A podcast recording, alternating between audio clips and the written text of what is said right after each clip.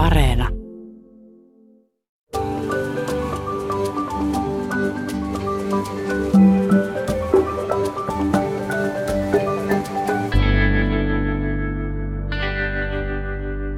Yle uutisoi Afganistanista rikkiammuttuna maana, joka kompuroi välillä valokeilassa ja välillä unohdettuna.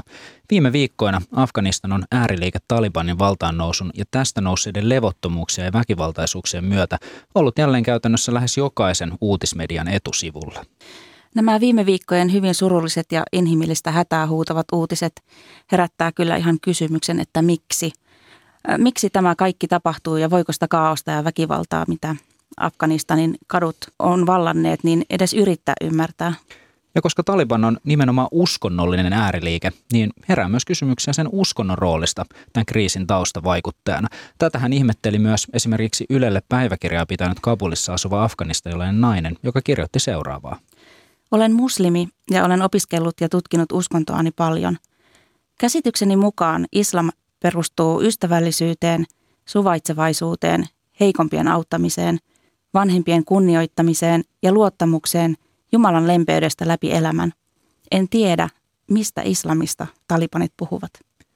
Mitä Afganistanissa tapahtuu ja mitä tästä kaikesta tulisi ajatella? Tästä keskustellaan tänään, kun vieraina ovat Afganistanin historian perehtynyt tietokirjailija Andrei Sergeev sekä toimittaja, dokumentaristi ja Icebreaker Productionsin tuottaja Kirsi Mattila, joka on ollut Afganistanissa kouluttamassa paikallisia naistoimittajia. Olet kääntänyt korvasi horisonttiin. Minä olen Hilkka Nevala. Ja minä Mikko Kuranlahti. Kirsi Mattila, sinä olet ollut mukana kouluttamassa naistoimittajia Afganistanissa ja moni heistä on nyt viime viikkojen tapahtumien seurauksena ollut Suomeen yhteydessä. Minkälaisena Afganistanin tilanne on sinulle näiden henkilökohtaisten yhteydenottojen myötä avautunut? No tilannehan on ollut kaoottinen, järkyttävä ja jatkuvasti niin kuin muuntautuva ja muuttuva. Että se on, kaikki on tapahtunut todella nopeasti. Myös ihmisten hätä oli niin kuin, se, tuli, se oli niin kuin heti ja yhteydenottoja rupesi tulee. Mullakin on paljon tuttuja siellä ja ystäviä myös ja, ja tota, kaikilta tahoilta rupesi tulee yhteydenottoja ja toiveita, että pääsisi pois tästä maasta, jonka, kun Kabulkin oli sitten menetetty. Talibanille. Minkälaisia nämä viikot on sulle henkilökohtaisesti ollut? Oletko siis käytännössä nyt päivystänyt viimeiset viikot? No kyllä näin kai voi sanoa sitten. Mä oon, mä oon yrittänyt olla yhteydessä niihin ihmisiin, joita mä tunnen ja auttaa heitä esimerkiksi kirjoittamaan tämmöisiä niin kuin viestejä. Meillä on tämä komitee Protect Journalist, jonne on lähetetty. Ja, ja sitten osalle on voinut myös sanoa, että voi olla ulkoministeriön yhteydessä ja kun on kuitenkin ihmisiä, jotka on jopa saanut palkkaa Suomelta. Eli me ollaan koulutettu siellä naistoimittajia ja osa heistä on koulutettu kouluttajiksi ja he on niin kuin saanut sitten tätä, tästä projektista, Learning Together-projektista niin kuin sen palkkionsa, kun he on vetäneet itse omia koulutuksia maassa. Sitten toinen asia, kun mä, paitsi että mä oon auttanut näiden viestien kirjoittamisessa, niin pidän, yritän pitää sille yhteyttä ja rohkaista ihmisiä ja kertoa, että, että me tehdään työtä teidän eteen ja, ja me ei ole jätetty teitä. Ja nytkin kun nämä viralliset evakuoinnit loppu tai tämä Yhdysvallat lähti maasta, niin edelleen niin kuin halutaan valaa kestävyyttä, rohkeutta, että, että tota apua on tulossa, siis koska monet näistä naistoimittajista on kuolemanvaarassa – niissä on sellaisia, jotka on aivan selkeästi kritisoinut Talibania mediassa ja, ja muita, jotka on sitten ehkä suuntautunut eri tavalla mediassa, mutta kuitenkin he ovat olleet työssä käyviä naisia ja jo se on niin kuin riski. Ja se, että heillä on kansainvälisiä yhteyksiä, se on riski, vääräuskoisiin siis. Ja että heillä on monia, monia riskitekijöitä. Sitten osalla heistä on se riskitekijä, että he kuuluvat Hazara-vähemmistöön ovat uskovaisia. Et kaiken näköisiä riskitekijöitä. Ja nyt mikä on noussut ja mistä on jonkin verran mediassakin meilläkin ollut, on siis tilanne, että kun nämä naiset ei pääse töihin, niin siellä rupeaa, kenen, kukaan ei saa palkkaa näistä, siellä rupeaa olemaan kohta pula ruuasta. Ja, ja tota, mm, niin. Eli siellä on parikin yhteydenottoa. Mulla yksi on, yksi on tota tämmöinen naistoimittaja, jonka sisko ö, räjäytettiin minibussissa viime maaliskuussa ja hänen toinen siskonsa on vammainen. Eli heitä oli kolme sisarusta, naimatonta keskikästä naista, jotka asu yhdessä. Ja nyt nämä on kaksi naista siellä jäljellä, toinen toimittaja, joka ei saa tehdä töitä, jonka toimitus on suljettu. Siellä on tehty, Taliban on tehnyt siellä tota, etsinnän, se, se on pengottu. Mä tiedän sen, koska tämä kyseinen henkilö on käynyt, siellä hän on ö, valokuvajournalisti, hän on käynyt kuvaamassa sen ja hän on lähettänyt mulle kuvia. Ja, ja tota, se on muuten tyhjillään siellä, ei siis ole tässä mediassa toimintaa. Osa mediastahan toimii, mutta monet mediat on sulkeneet ovensa. Mistä tämä, nämä kaksi naista saa edes ruokaa tällä hetkellä? He on nyt jo hätää kärsimässä. Sitten mulla on toinen yhteydenotto, meidän kurssitettava, koulutettava, joka on ollut naisasiaministeriössä töissä, siis tämmöisenä viestijänä, tiedottajana. Ministeri on suljettu, palkkaa ei tule. Hänellä on, heitä, tai heitä on 13 henkinen perhe. Ja siellä häneltä on isä kuollut, häneltä on kaksi veljää kuollut näissä tilanteissa. Siellä on ö, neljä orpolasta tässä porukassa. Ja tämä niin kuin, ikään kuin tämän ison perheen pääelättäjä ei pysty menemään töihin. Kuulostaa siltä, että tilanne on yhtäkkiä heidän elämässään niin kuin täysin muuttunut. No näin on. Tota, puhutaan tästä lisää, mutta kysytään väliin Andrei Sergeeviltä, että sä oot kirjoittanut tietokirjankin Afganistanin historiasta. Minkälaisin silmiin sä oot nyt seurannut länsimäisen media-uutisointia noista lähiviikkojen tapahtumista?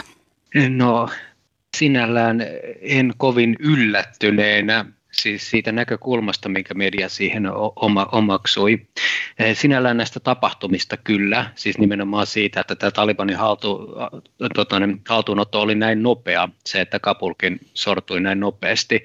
Mä yllätyin kyllä siitä, siitä että ennen mitä myöhemmin Taliban tulee nousemaan valtaan, niin se oli aivan selviö, se on ollut selviö jo pitkän aikaa. Mutta tässä todennäköisesti epäiltiin, että tapahtuu sama kuin Neuvostoliiton vetäytymisen jälkeen, jolloin silloinen Neuvostoliiton tukema presidentti Najibullah niin puolustautui kaupungeissa pelkästään ulkoisen materiaalisen tuen turvin. Ja pelkkä sitten maaseutu jäi näiden sissien haltuun. Niin oletettiin, että vähän vastaava kuvio tässä toistuisi, että keskushallinto pystyisi pitämään kaup- kaupungit ainakin tietyn aikaa. Mutta se, että tämä, tota, niin, näin ei sitten, sitten tapahtunutkaan, vaan Taliban astui sitten tosiaan niin kaupunkeihinkin ennen kuin länsimaa tehtiin kunnolla ovesta ulos, niin tämä oli yllättävää. Mutta se ei yllätä yhtään, että tästä on hyvin nopeasti pulpahtanut pinnalle tällaiset aika miten sanot, perinteiset Afganistanin kliseet, että puhutaan maasta, jolla on sotaisa historia, jota on mahdotonta vallottaa ja johon ulkomaiset, johon ulkomaiset ulkovallat ei ikinä pystynyt vaikuttamaan mitenkään ja joka on tällainen muuttumaton ja muinainen. Ja kun nämä on kaikki aivan täyttä hölyn pölyä, siis Afganistanin historia ei ole yhtään sen väkivaltaisempi kuin minkään muunkaan maan historia. Se on väkivaltainen, mutta ihmiskunnan historia on niin kuin siis kaikkien maiden, Ruotsinkin on. Ja se, että Afganistan on aina torjunut kaikkeen vieraan vaikutuksen, niin se on historiatieteellisesti niin täyttä roskaa, että sitä on hyvinkin eh, aina ohjattu ulkoa päin jo kolonialismin kaudelta. Ja sitten kanssa tämmöinen, että eh, tietty tällainen historiattomuus jopa vääränlainen histori- historiallisuus, mikä tässä näkyy, että me tuijotetaan joko ihan tätä hetkeä juuri nyt, mikä on nyt kaoottisin hetki, kun tämä Talibanin vallanvaihto on vielä aivan kesken, niin me katsotaan joko tätä tai sitten ruvetaan horisemaan jotakin ihan outoa jostakin tällaista muinaisista asioista, että täällä olisi jotain tuhatvuotisia heimoja tai jotain tällaista. Ei näillä asioilla mitään tekemistä tämän nykytilanteen kannalta, vaan tämän konfliktin juuret menee sinne 70-luvulle. Ne ei mene sen kauemmaksi, mutta jos ei ymmärretä, mitä sieltä tapahtui, niin sitten ei kyllä ymmärretä yhtään myöskään sitä, mitä nyt tapahtuu. Mä kysyn heti perään, että voitko tiivistää, mitä sanoit 70-luvulla tapahtui, niin kuin näitä ihan kulmakiviä, miten ollaan päädytty sitten tähän tilanteeseen nyt, jos ihan lyhyesti. Joo, silloin kaadettiin Afganistanin monarkia, että kun mä puhuin tuosta näin tällaista kliseistä, että Afganistan oikeastaan koskaan pystytty hallitsemaan, niin se on aivan hölynpölyä, että Afganistanissa on hyvinkin vakaa monarkia. Siis sama dynastia hallitsi Afganistanin kauemmin kuin sama monarkia on hallinnut Ruotsia. Ja heillä oli hyvinkin vahva legitimiteetti ja maa oli suhteellisen vakaa. Siis totta kai se oli valtavan köyhä, se oli myös monella tavalla takapajuinen, mutta kyllä se oli ihan vakaa. Mutta sitten tapahtui tällainen vallankumousten sarja, joka syrjäytti monarkian ja johti sitten tähän Neuvostoliiton hyökkäykseen. Ja tämä Neuvostoliit-invaasio oli tällainen valtava vedenjakaja Afganistanin historiassa, joka tietyllä tavalla nollasi sen maan. Siis kaikin tavoin, että se jatkuvuus katkesi sinne tota, niin, monarkian sinne menneisyyteen, se infrastruktuuri, se vähän mitä oli, tuhottiin aivan täysin. Siis se hävityksen määrä oli aivan käsittämätön. Et siinä vaiheessa, kun Neuvostoliitto vetäytyi, niin ei juuri ollut enää sitten tosiaan kiveä kiven päällä. Ja sitten käynnistetään mujahidien välinen sisällissota, ja sitten Taliban oli tämmöinen ikään kuin sitten voima, joka nousi loppujen lopuksi sitten siitä siitä kaau- kaauksesta. Mutta tosiaan sit, sitten kun Hamid Karzai hallinto otti vallan, niin ei Afganistan nimistä valtiota oikeastaan ollut. Afganistan oli paikka, paikka, paikka kartalla, mutta ei ollut mitään valtion rakenteita. Saat niin kuin ministeriön rakennus, mutta sillä ei ole budjettia, sillä ei ole vir, virkamiehiä, ei ollut mitään tällaisia instituutioissa rakenteita, mitä voitaisiin kutsua valtioksi. Miten Kirsi Mattila, kun esimerkiksi sä oot päässyt näitä henkilökohtaisia kokemuksia kohtaamaan ja saat henkilökohtaisen yhteyden näihin ihmisiin, tässä nyt jotenkin saa kiinni taustamotiiveista, syistä, mutta nyt kun me kohdataan käytännössä kaaosta, väkivaltaa, hyvin kaoottinen tilanne Afganistanin päällä just nyt, niin onko sun ollut mahdollista nähdä syitä sille, että miksi tämä kaikki tapahtuu Talibanien toiminnalle? No nyt kysyt kyllä ehkä väärältä ihmisiltä, mutta sanon sen verran, että, jo, että Talibanhan on koko ajan ollut ö, siellä Afganistanissa.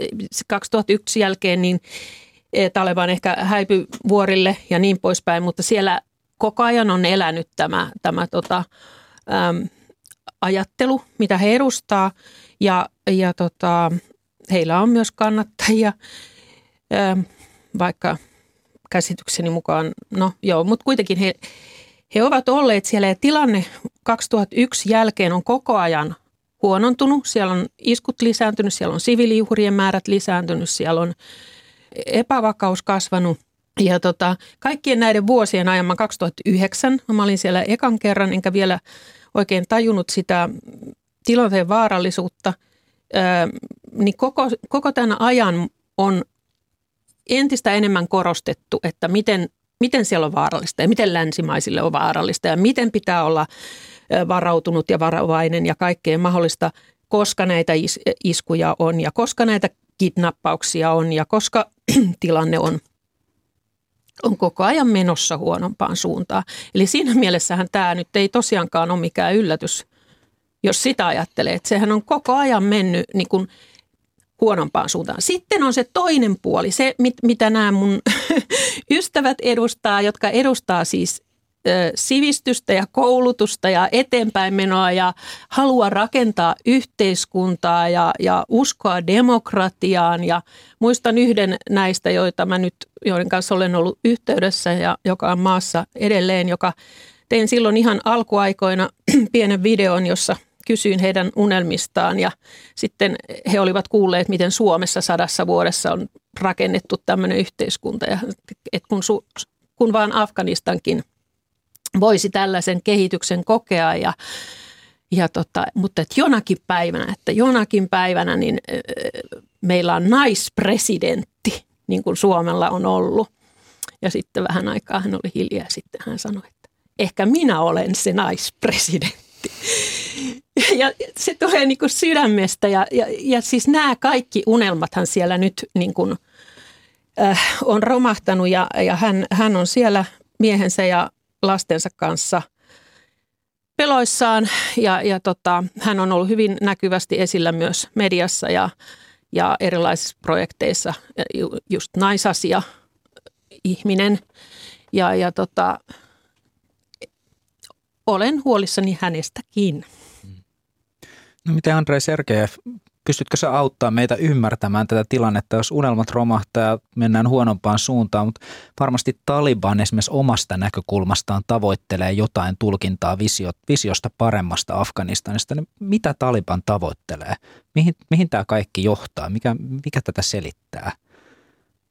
No, siinä oli aika paljon, paljon kysymyksiä, mutta äh, mitä Taliban tavoittelee, niin Afganistan ja Taliban tavoittelee. Ja Taliban onkin ainoa, jolle Afganistan on prioriteetti. Että sen takia he kestävät siellä kauemmin kuin kukaan muu, kun he ei voi myöskään sieltä mihinkään lähteä. Länsimaat voi aina pakata ja häipyä ja tiedettiin kyllä niin kuin oikeastaan alun alkaenkin, että se on ihan tilapäistä, että länsima, länsimaat on siellä. Mutta muuten niin Talibanhan on tällä ideologialtaan hyvin jyrkkä ääriliike, varsinkin jos katsotaan sitä klassista Talibania. Mutta tämä tapahtuu silloin, kun maa on tuhkana ja kaauksena, niin kaauksesta nousee aina jonkinnäköinen järjestys. Mutta se tapaa olla aina hyvin äärimmäistä. Tällaiset äh, niin kuin väkivaltaiset kaoottiset ajat, ne luokkii äärijärjestäjä. Ei tässä ole mitään mysteeriä. Mitä siis tämä väkivalta ylipäätään, jos miettii, että mehän kauhistellaan täältä, että miten voi olla tämmöistä väkivaltaa ja näin silmitöntä väkivaltaa, niin näet Sandrei siis, että onko tämä käytännössä merkki tällaisesta niin kuin oikeastaan niin kuin heikkoudesta, heikosta vallasta, on pakko turvautua tällaisiin keinoihin? Ja toki, siis eihän Taliban ole vahva. Siis tämä on kanssa tämmöinen tota, niin aika hassu ajatus, mikä meillä länsimaissa on. Taliban nyt oli sattulemaan vahvempi kun tämä Kabulin umpi korruptoitunut sisäisesti hajanainen, tota niin, niin kuin kaoottinen hallitus, ei se ole vaikeeta. Että se, nythän Talibanin haasteet vasta sitten alkaa itse asiassa. Että nyt ei pitäisi lunastaa näitä odotuksia, joita, joita, joita he on itse ikään kuin tota, niin antaneet luvan, että tota, saa odottaa. Ja sitten vielä kun katsoo, miten Talibanina meni silloin, tota, 2000-luvun eh, vaihteessa, ennen kuin heidät kaadettiin, niin ei se hallitseminen kyllä kovin hyvin sujunut. Että kyllä he oli menettänyt legitimiteettinsä jo, jo silloin. Afganistan on periaatteessa esimoderni valtio, koska nämä niin moderneja hallintosinstituutioita ei ole saatu oikein rakennettua. Ja se tarkoittaa sitä, että vain keskushallitus on hyvin heikko. Ja silloin pitää näyttää valtaa, pitää turva, niin kuin hallita, hallita väkivallalla, koska ei ole sellaista otetta siihen kansan syviin riveihin. Mä voisin tähän sanoa jotain tästä hallitsemistyylistä ja tavasta, mitä siellä on siis nähty, kun me tiedetään, että että siellähän on puhuttu tästä, että, että naiset saa käydä työssä sarjalla mukaisesti ja, ja, ja nyt pidetään järjestystä ja, ja sen, heidän tavoitteensahan on järjestys, niin oli tässä nyt kansallisessa televisiossa siellä, niin oli tällainen video, missä oli tämmöinen paraati, sotilasparaati. Ja tässä paraatissa oli näitä itsemurhapommittajavälineitä, maa, niin kuin maantievarsipommeja ja aivan käsittämätöntä, niin kuin, ö, miten mä nyt sanoisin, tällaista brändin luomista sillä tavalla, että haluaako Taliban oikeasti niin kuin näyttäytyä tällaisena valtiona, joka itsemurhapommittajien ja, ja, ja näiden, niin kuin, jotka on juuri ollut sellaisia aseita, joilla on viattomia ihmisiä, siis no, no kaikki, mä en tiedä, viattomuus on käsite, josta ei nyt voi tässä puhua, mutta siis tavallisia ihmisiä on, on surmattu. Ja sitten ne tekee tällaisen paraatin. Mun on niin tosi vaikea ymmärtää, että, että se ei ole ihan linjassa sen kanssa, mitä he on niin esittänyt siitä, että nyt me kyllä ollaan entistä suvaitsevaisempia tai ollaan suvaitsevaisempia ja ollaan, ollaan rakentamassa niin kuin vihdoin hyvää yhteiskuntaa. Et siinä on tällaisia hyvin erikoisia niin kuin, äh, miten mä nyt sanoisin, arvio, he arvioivat tätä tilannetta välillä hyvin erikoisella tavalla, no ainakin meidän näkökulmasta, mutta myös suurimman osa niin kuin afgaaneja. Tämmöinen paraati ei niin kuin luo luottamusta hallin, hallitukseen ja hallintoon. Kuinka yhtenäinen porukka ne talibanit sitten yleensäkin on, että, että eikö siellä ole niin kuin, että sen takia sanottiin, että naisia ei voi päästä töihin, koska talibanit ei tiedä, miten talibanit suht, suhtautuisi naisiin, koska he ei osaa suhtautua heihin, että mitä sanot Andrei? Siis paljon epäyhtenäisempi kuin kuvitellaan. Meillä on semmoinen käsitys Talibanista tällaisesta hierarki, hierarkkisena keskusjohtoisena organisaationa, mitä se itse asiassa ei ole koskaan ollut. Sehän lähti tällaisesta oikeastaan niin kuin karismaattisen johtajan ympärilleen rakentuneesta hyvin löyhästä verkostosta. Ja alusta alkaen Talibanin yksi vahvuus on ollut sen kyky sitten sulautua näihin paikallisiin, siis varsinkin pastualueen valtarakennelmiin mistä sitten on johtunut tällainen, myös tällainen tietynlainen, siis vahva hajanaisuus. Taliban on yhtä asiaa tuolla, Taliban on yhtä asiaa täällä, vaikka Taliban päättäisikin linjata, siis tämä niin johdon tasolla jotain asiaa, niin se todellisuus siellä sitten paikalla, paikalla siellä ruohonjuuritasolla eri puolilla Afganistania niin voi olla hyvin toinen. Ja ei he myöskään ideologisesti missään nimessä niin ole mikään yhtenäinen. Siis Talibanin sisällä on aina ollut linjakeskusteluja, e, erilaisia e, klikkejä, plus tietenkin se, että Talibaninkin on kautta aika, niin kuin historiansa niin liittynyt sitten vaikka mitä aineesta. Että aina kun menee hyvin, niin opportunistit hyppii sitten kelkkaan ja kyllä nämä uskonnolliset motiivitkin siellä sitten vaihtelee ihan laidasta laitaan. Niin tässä uskonnosta on paljon ollut nyt puhetta ymmärrettävästi, koska Taliban on nimenomaan ääriuskonnollinen toimija. Mutta siis oliko näin, että alun perin ainakaan ei mitään tämmöistä niin kuin voimakkaan ainakaan systemaattista ideologiaa ollenkaan ollut Talibanin toiminnassa, vaan nimenomaan, että se kehittyi tässä vähitellen vuosien saatossa, kun oli vähän niin kuin pakko.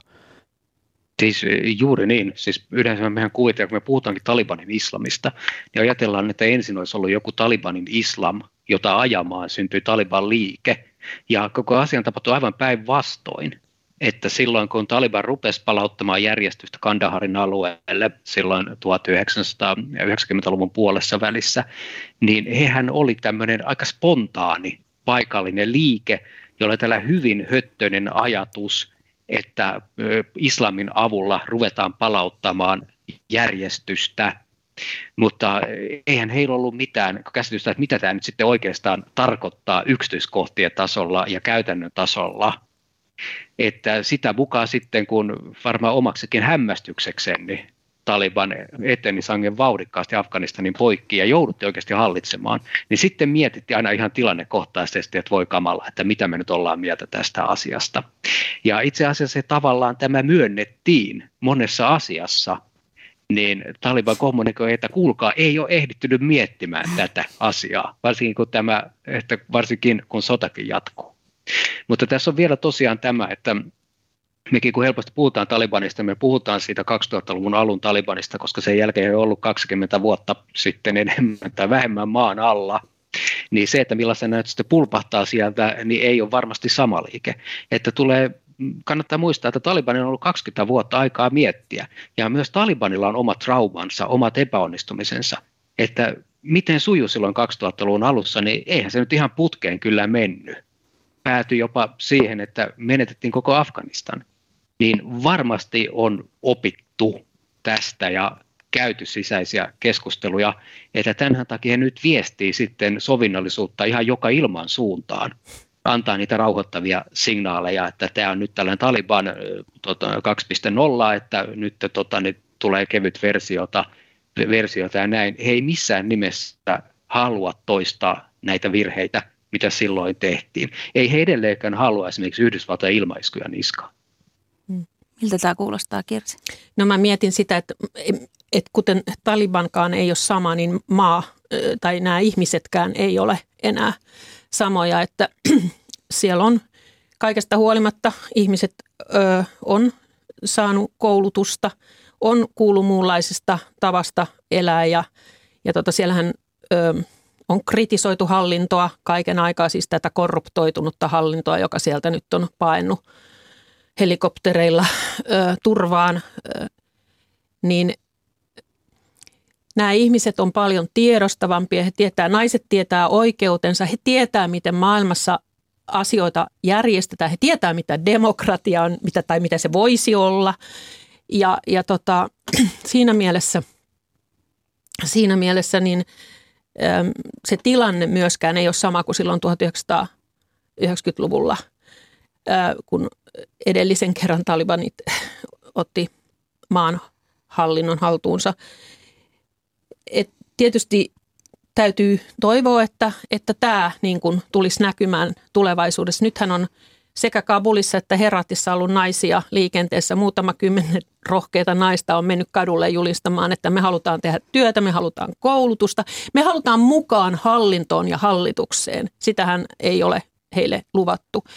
Ihan uskomattoman rohkeita naisia siellä Kabulin, Kabulista, kun tuli tätä kuvaa, niin siinä näkyy, miten, miten tota joku, jotkut talibanit olivat menneet lyömään siellä jotain naista. Ja toinen taliban tuli ottamaan häntä siitä sitten niin kuin pois. Ehkä kameroiden läsnäolo vaikutti, mutta ehkä myös on erilaisia näkemyksiä siitä, että, että, että onko se sopivaa. Mutta siis pelottava tilanne se oli kuitenkin. Kirsi Mattila, sä oot ollut tekemässä työtä, kouluttamassa afgaanit toimittajia siellä, naisia siellä Afganistanissa ja, ja ollut paljon heidän kanssaan tekemisissä, niin, niin minkälaista maata ne, minkälaista maasta he on niin kuin tavallaan, tai miten, minkälaista maata he on ollut rakentamassa silloin, kun he on ollut tämän 20 vuotta, saanut kuitenkin koulutusta ja, ja muuta, niin minkälaista maasta ne he, he on haaveilleet? Niin, paremmasta maasta omille lapsilleen, koska ei, ei kaikki niin kuin olen tietenkin tiedostanut, että nämä muutokset ei, ei selvästikään kovin nopeasti tapahdu, mutta ihan niin kuin joka ikinen täälläkin meilläkin miettii, että mä haluan lapselleni parempaa kuin itselläni on ollut. Nyt pitää muistaa, että monet näistä naisista, jotka on meidän koulutuksissa ollut, he on kokenut lapsuutensa tai nuoruutensa tai jopa aikuisikänsä Taleban hallinnon aikana. Eli he tiedät, tai se ehkä selittää myös sitä valtavaa pelkoa, mikä nyt on. Ja, ja, ja siis siinä on myös vihaa. Minä vihaan Talibania, joka varasti minun lapsuuteni esimerkiksi. Et, et, et, tota, tyttöjen asema oli todella niin kuin surkea, kuten tiedämme. Oli salaisia kouluja, mutta periaatteessa koulutus oli kielletty ja, ja, ja tota, lapset, tyttölapset pidettiin seinien sisäpuolella ja, ja tota, näin. Et, mm, kyllä he halusivat olla rakentamassa sellaista äh, niin kuin, äh, yhteiskuntaa, jossa olisi koulutusta. Ja, ja tota, jos mä nyt sanon, että, että yksi virhe mikä oli, niin, niin tota, panostettiin tässä 20 vuoden aikana kyllä siihen sotilaalliseen varustamiseen käytettiin rahaa paljon siihen, mutta vaikka kauheasti kehutaan sillä, että me, miten on nyt koulutettu ihmisiä siellä, niin paljon enemmän olisi pitänyt kouluttaa – niin miehiä kuin naisia, niin tyttöjä kuin poikia. Olisi pitänyt pystyä niin kuin kertomaan, niin kuin, olisi pitänyt kouluttaa opettajia, että opettajat olisi voinut kertoa pojille, että hei, että sun sisko on ihan yhtä hyvä kuin sä ja, ja opettaja olisi voinut kertoa tytöille, että te olette ihan yhtä hyviä kuin teidän veljet. Ja tämä ei ole kyllä siellä toteutunut. Et siinä mielessä oltaisiin vielä paljon enemmän voitu tehdä sen eteen, että, että olisi niin kuin, luotu semmoinen semmoista niin kuin ihmisiä kunnioittava ja tota, kannustava ilmapiiri. Suomi, joka on niin tämmöinen koulutuksen luvattu maa, niin olisi voinut viedä sinne paljon enemmän koulutusta, just niin kuin opettajien koulutusta, koska siis se, mitä mun monet ystävät on valittanut siitä, niin on se, että varsinkin hallituksen kouluissa niin on ollut hyvinkin heikkotasosta opetusta. Ja tämähän on yleinen ongelma monissa niin kuin kehittyvissä maissa, ei ainoastaan Afganistanissa. Et mä niin kuin näkisin, että aina kun afgaanit kysyivät, että mikä on suurin ongelma Afganistanissa, kaikki vastasivat, että niin kuin turvattomuus tai turvallisuustilanne, security, security. Mä en, niin kuin alussa mä ihmettelin, että no, mutta hei, että miksi ette te sano, että, että koulutuksen puute, että kun musta tuntuu, että se, ja, ja tota, sitten mä niin kuin hyväksyin sen, että okei, onhan se kun se on se turvattomuus, oli kaiken aikaa ne itsemurhaiskut ja kaikki muut väkivalta, rikollisuus myöskin, ihan, ihan tavallinen rikollisuus oli niin suurta, niin naiset ei uskaltanut pimeän tullen liikkua lainkaan ja näin poispäin tai, tai hyvin vähän. Niin tota, tietysti, mutta kun mä uskon, että sitä turvallisuuttakin oltaisiin voitu luoda sillä, että olisi niin luotu niin kuin koulutusta ja kehitetty sitä. Mitä Andrei, mitä muuta oltaisiin voitu tehdä kuin kouluttaa? tähän 20 vuoden aikana onhan siellä oltu. No joo, siis tämä on muuten tota, niin kanssa yksi murheinen juttu tässä, että e, nythän tämä keskustelu menee siihen, että katsotaan, että 20 vuodessa Afganistanissa ei saatu mitään aikaan. Ja tämä on aivan hölynpölyä, että nimenomaan sillä kansalaisyhteiskunnan tasolla saatiin aivan valtavasti aikaan siis inhimillisten resurssien kasvattamista, koulutus, terveydenhuolto, aivan valtavia edistysaskeleita, varsinkin ottaen huomioon, että aloitettiin aivan pohjalta, siis ei ollut siis kerta kaikkiaan mitään. Mutta se, mikä tässä on itse asiassa se tragedian ydin, on se, että kaikilta täältä oli pohja pois, että vaikka me kuinka rakennetaan ikään kuin alhaalta ylöspäin, niin jos sille ylätasolle ei tehdä mitään, että siellä olisi oikeasti toimiva hallinto, jolla olisi riittävä legitimiteetti kansalaisten parissa, joka olisi tarpeeksi rehellinen ja tarpeeksi niin kuin toimiva.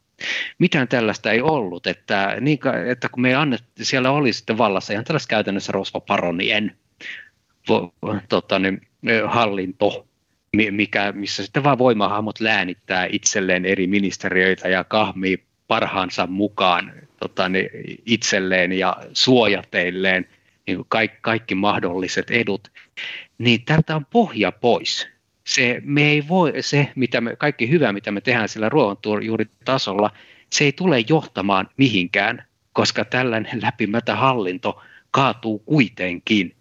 Ja ainoa voima, joka sen nyt sitten saattoi kaataa, oli Taliban. Jos se on totta, että hallinto on ollut todella mätä ja korruptoitunut ja, ja tota, afgaanit keskimäärin niin ei ole hyväksynyt siitä huolimatta niin kuin monet koulutetut olisi nyt toivonut, että, että tämä hallinto olisi pannut vähän enempi kampoihin Talibanille esimerkiksi Kabulissa ja ylipäätään näissä kaupungeissa. Ja, ja sitten vaikka siihen hallintoon oltiin petytty jo ennen, ennen tätä, niin nyt siis se pettymys on tietenkin vielä suurempi, että sinne ne pakeni nämä läpimänät poliitikot.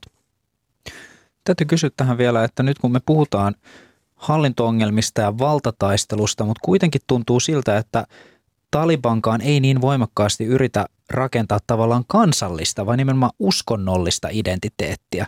Miten sä, Andre, näet, että onko siellä jonkun eduissa, onko siellä jotkut paikalliset voimat, jotka selittää tätä, että miksi juuri uskonnollinen identiteetti on se, millä nyt edetään? E, kyllä. Eli tämä on siitä vaiheessa ehkä vähän haastava kysymys, että nyt joutuu ehkä hiukan selittämään sitä Afganistan joka kukaan ei, kukaan ei tunne. Mutta tota, niin, äh, Afgani, kyse niin afgaaninationalismista, niin sillä on ihan oma tarinaa, että mitä tarkoittaa olla afganistanilainen. Koska Afganistanhan ei ole tällainen äh, keinotekoinen valtio, no tietysti kaikki valtiot itse vähän keinotekoisia enemmän tai vähemmän, mutta tota, niin, kun esimerkiksi nämä Afrikkaan siirtomaakaudella luodut valtiot, joissa sitten vaan vedettiin viivottimella rajoja, että tuossa on tuommoinen valtio ja tuossa on tuommoinen.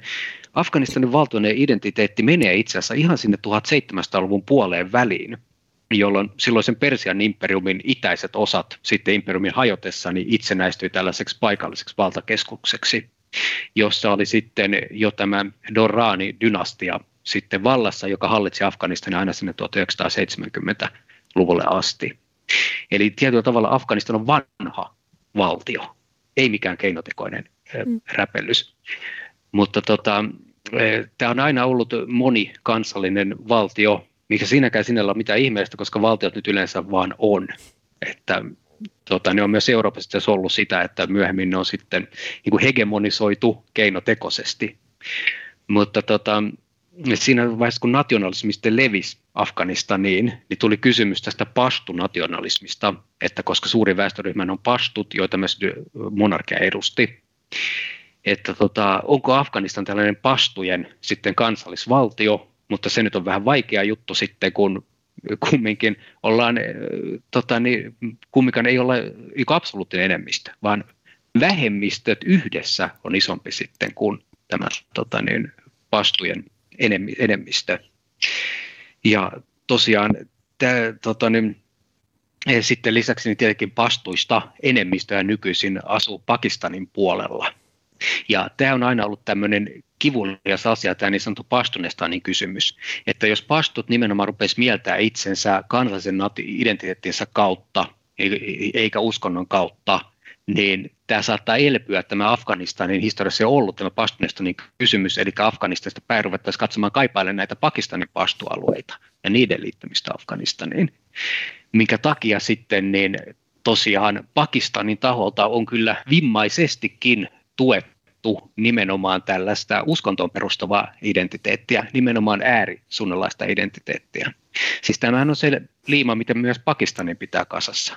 Pakistan koostuu kanssa useista kansallisuuksista ja sellainen kansan nationalismi on aina tällaisessa etnisessä liittovaltiossa hiukan se mörkö, että saattaa pulpahtaa sieltä. Plus tietenkin sitten tosiaan niin tämmöinen aika niin äärisunnalainen identiteetti, niin se auttaa myös sitten pitämään Intian vaikutuksen etäämpänä Afganistanista, koska Pakistan ja Intian välillähän on kylmä sota käynnissä, tällainen alueellinen kylmä sota, jossa Afganistan on ensimmäinen näyttämö, se itse asiassa Pakistanin kannalta niin kaikkein tärkein näyttämö. Että yleensä kun puhutaan ulkoisista valloista, niin Pakistanin intressit Afganistanissa on niin monta kertaa luokkaa suuremmat kuin kenenkään muun. Ja totta kai myös ottaen huomioon, että suurin osa pastuista asuu Pakistanin puolella, niin myös heidän kykynsä vaikuttaa Afganistanin asioihin on ihan toista luokkaa kuin yhdelläkään Euroopan vallalla. Ja Pakistanin roolihan Talibanin synnyssä ja Afganistan tapahtumien ohjailusta aina siinä Neuvostoliiton ilmastosta lähtien niin on ollut erittäin syvä. Sitä ei voi liikaa alleviivata. Ja kun nyt näistä etnisistä ryhmistä puhutaan, niin, niin siis selvyyden vuoksi, että tosiaan suurin osa afgaaneista on sunneja, mutta sitten on tämä Hazara-vähemmistö ja joissakin muissakin etnisissä ryhmissä on näitä siijoja ja, ja tota, sitten siinä on vielä tämä niin kuin selvästi erottuvat niin kuin kasvonpiirteet, asialaiset äh, kasvonpiirteet, että hasarat on helppo sieltä niin poimia, niin jos kyllä mun esimerkiksi tutuissa niissä, jotka on hasaroita, niin heillä on suuri pelko, että mitä nyt tapahtuu. Ja Facebookissa leviää video, jossa Partasuu äijä selittää pastun kielellä, minulla on sitten tämä suomennettu tai englannittu, että, että, tota, että me vain odotamme, että johtajamme antavat meille luvan ja sitten me kyllä tapamme kaikki hasarat. Ja tietysti tämä nyt on joku mikä lie, mutta siis se on se ilmapiiri ja se on se, mitä siellä, niin kuin, mitä nämä ihmiset kuitenkin niin kuin kokee ja seuraa ja pelkää. Ja siitähän on myös ollut näyttöä jo nyt, puhumattakaan siis silloin aikaisemmin 20 vuotta sitten, mutta myös nyt, tai pitkin matkaa, kun näitä iskuja on ollut, niin ne on usein kohdistunut just, juuri hasaroiden niin kuin tota, hääkulkueisiin ja hasaroiden niin kuin tällaisiin tapahtumiin – ja, ja nyt, nyt sitten tällä hetkellä niin tota, siellä on suuri pelko tässä yhteisössä, että, että tulee näitä kostoja, koska, siis Kabulissakin, koska maakunnissa näitä on jo tapahtunut, näitä tällaisia yksittäisiä ää, väkivalta, väkivallan niin kuin tekoja hasaroita kohtaan. Osaatko sä Andrei selittää tätä hasaroihin kohdistuvaa väkivaltaa, miksi se on ihan Joo, siis ilman muuta niin se on aivan selvää, että Hazarat on tässä nyt kaikkein alttein ihmisryhmä Afgani, Afganistanissa ja näin on aina, aina ollut. Mm. Että Hazaroissaan on paitsi tällaista niin etnisten perustuvaa syrjintää, että he on kasvon piirteiltään poikkeavat vähän tota, muista afganila, afganistanilaisista. Totta, niin he näyt, monesti näyttävät ikään kuin aasialaisemmilta. Siis myöskään niin kuin ei aina, ei tämä ole mikään ehdoton sääntö, että Afganistanissa, vaikka pohjoisessa, niin on kaiken näköistä, näköistä kasvon piirrettä, plus se, että he on sitten shialaisia, ja tämmöinen äärisunnalainen identiteetti, niin sehän pystyy yhdistämään etnisten, etnisten rajojen yli. Et siellä se uskonto yhdistää, mutta sitten taas tämä niin uskontorajan yli, niin se ei yhdistäkään. Eli se sulkee shiat pois. Ja näillä tota, niin epäluulla hasaroja kohtaan, niin näillä on siis todella pitkät perinteet Afganistanissa. Oletteko te huolissanne tästä, että kun nyt vaikuttaa siltä, että länsimainen media alkaa vähän niin kuin kiinnittää huomiota ehkä vähitellen muualle, että tuntuu siltä, että nyt on niin sanotusti omat saatu pois, niin tulee sitten seuraavat kriisit, että onko tässä vaarana, että Afganistanin tilanne taas sitten painuu vähän niin kuin spottivalon ulkopuolelle, että mitä siellä sitten tapahtuu?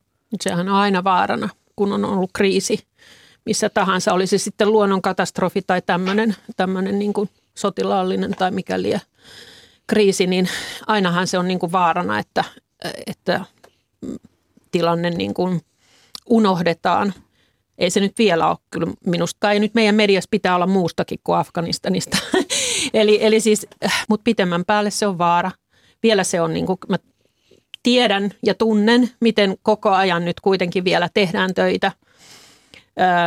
Ja, ja esimerkiksi pyritään tuomaan sieltä ihmisiä vielä ulos ja sitten tehdään jo työtä sen eteen, että miten sitten, miten sitten toimitaan jatkossa, kun, jos ja kun ja Taliban, Taliban on kuitenkin se, joka siellä määrää tahdin, niin miten saataisiin kuitenkin tuettua naisten asemaa esimerkiksi ja kaikkea. Että kyllä, kyllä me toki tai siis me, siis on paljon ihmisiä ja varmasti myös ja järjestöjä ja, ja niin kuin tällaista niin kuin myös poliittista tahtoa niin kuin tukea naisia ja täytyy olla. Mutta siis pitemmän päälle vaara on, vaara on todellinen ja varsinkin jos, jos tota, tulokset on heikot, niin sitten helposti käy niin, että että sitten unohdetaan koko juttu, ei tästä tullutkaan mitään, niin se, se on iso vaara.